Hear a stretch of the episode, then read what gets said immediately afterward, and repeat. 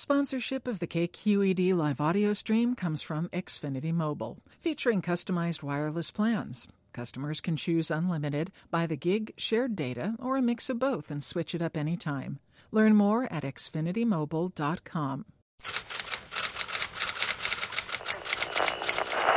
From KQED in San Francisco, this is the Writer's Block. My name is Karen Thompson Walker. I'm the author of The Age of Miracles, which is my first novel. It's the story of a young girl who's growing up during a time of global catastrophe after the rotation of the Earth suddenly starts to slow down.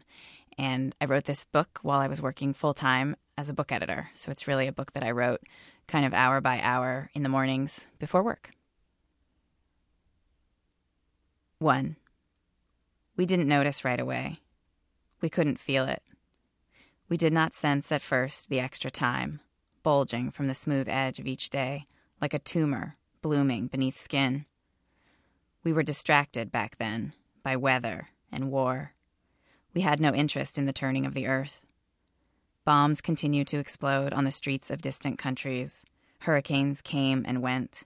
Summer ended. A new school year began. The clocks ticked as usual. Seconds beaded into minutes. Minutes grew into hours, and there was nothing to suggest that those hours, too, were not still pooling into days, each the same fixed length known to every human being. But there were those who would later claim to have recognized the disaster before the rest of us did. These were the night workers, the graveyard shifters, the stalkers of shelves and the loaders of ships, the drivers of big rig trucks. Or else they were the bearers of different burdens the sleepless and the troubled and the sick.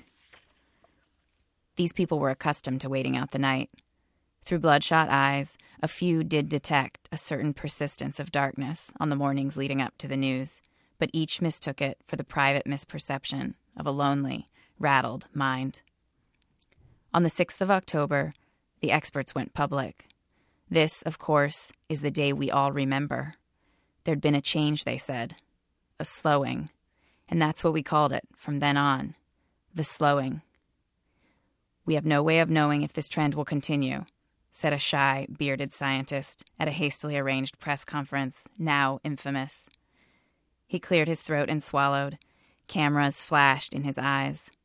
Then came the moment, replayed so often afterward, that the particular cadences of that scientist's speech, the dips and the pauses, and that slight Midwestern slant, would be forever married to the news itself. He went on but we suspect that it will continue.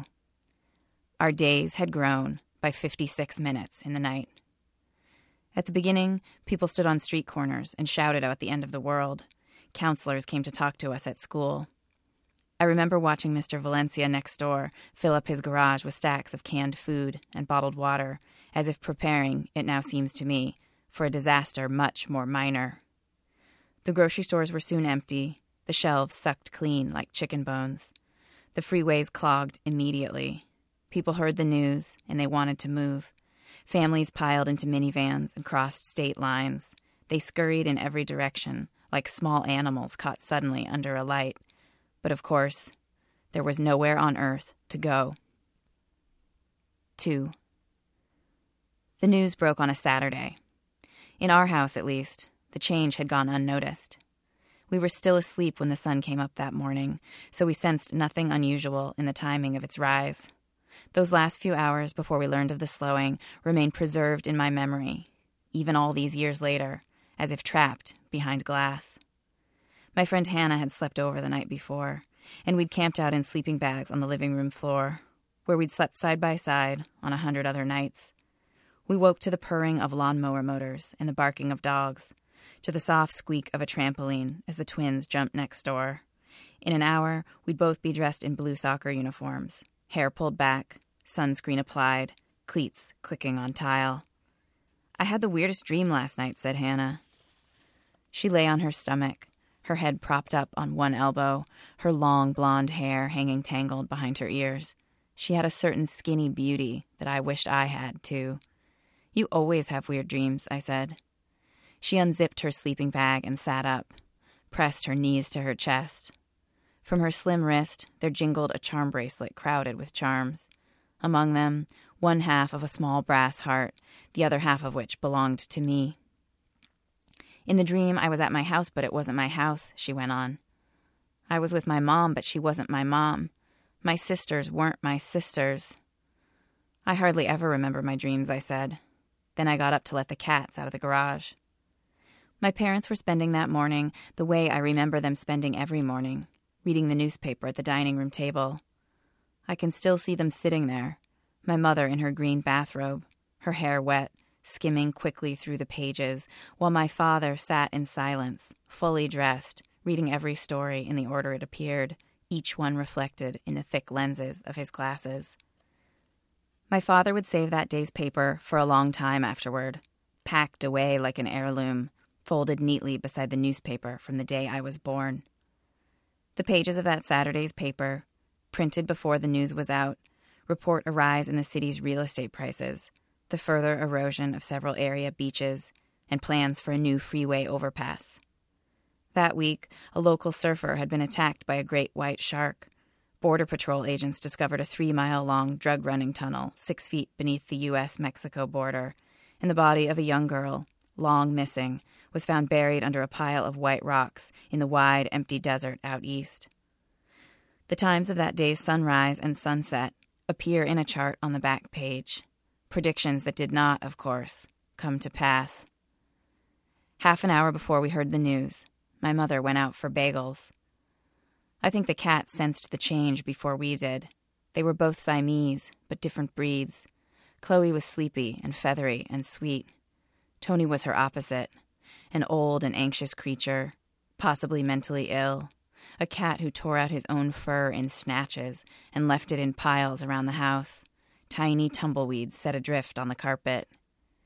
In those last few minutes, as I ladled dry food into their bowls, the ears of both cats began to swivel wildly toward the front yard. Maybe they felt it somehow a shift in the air.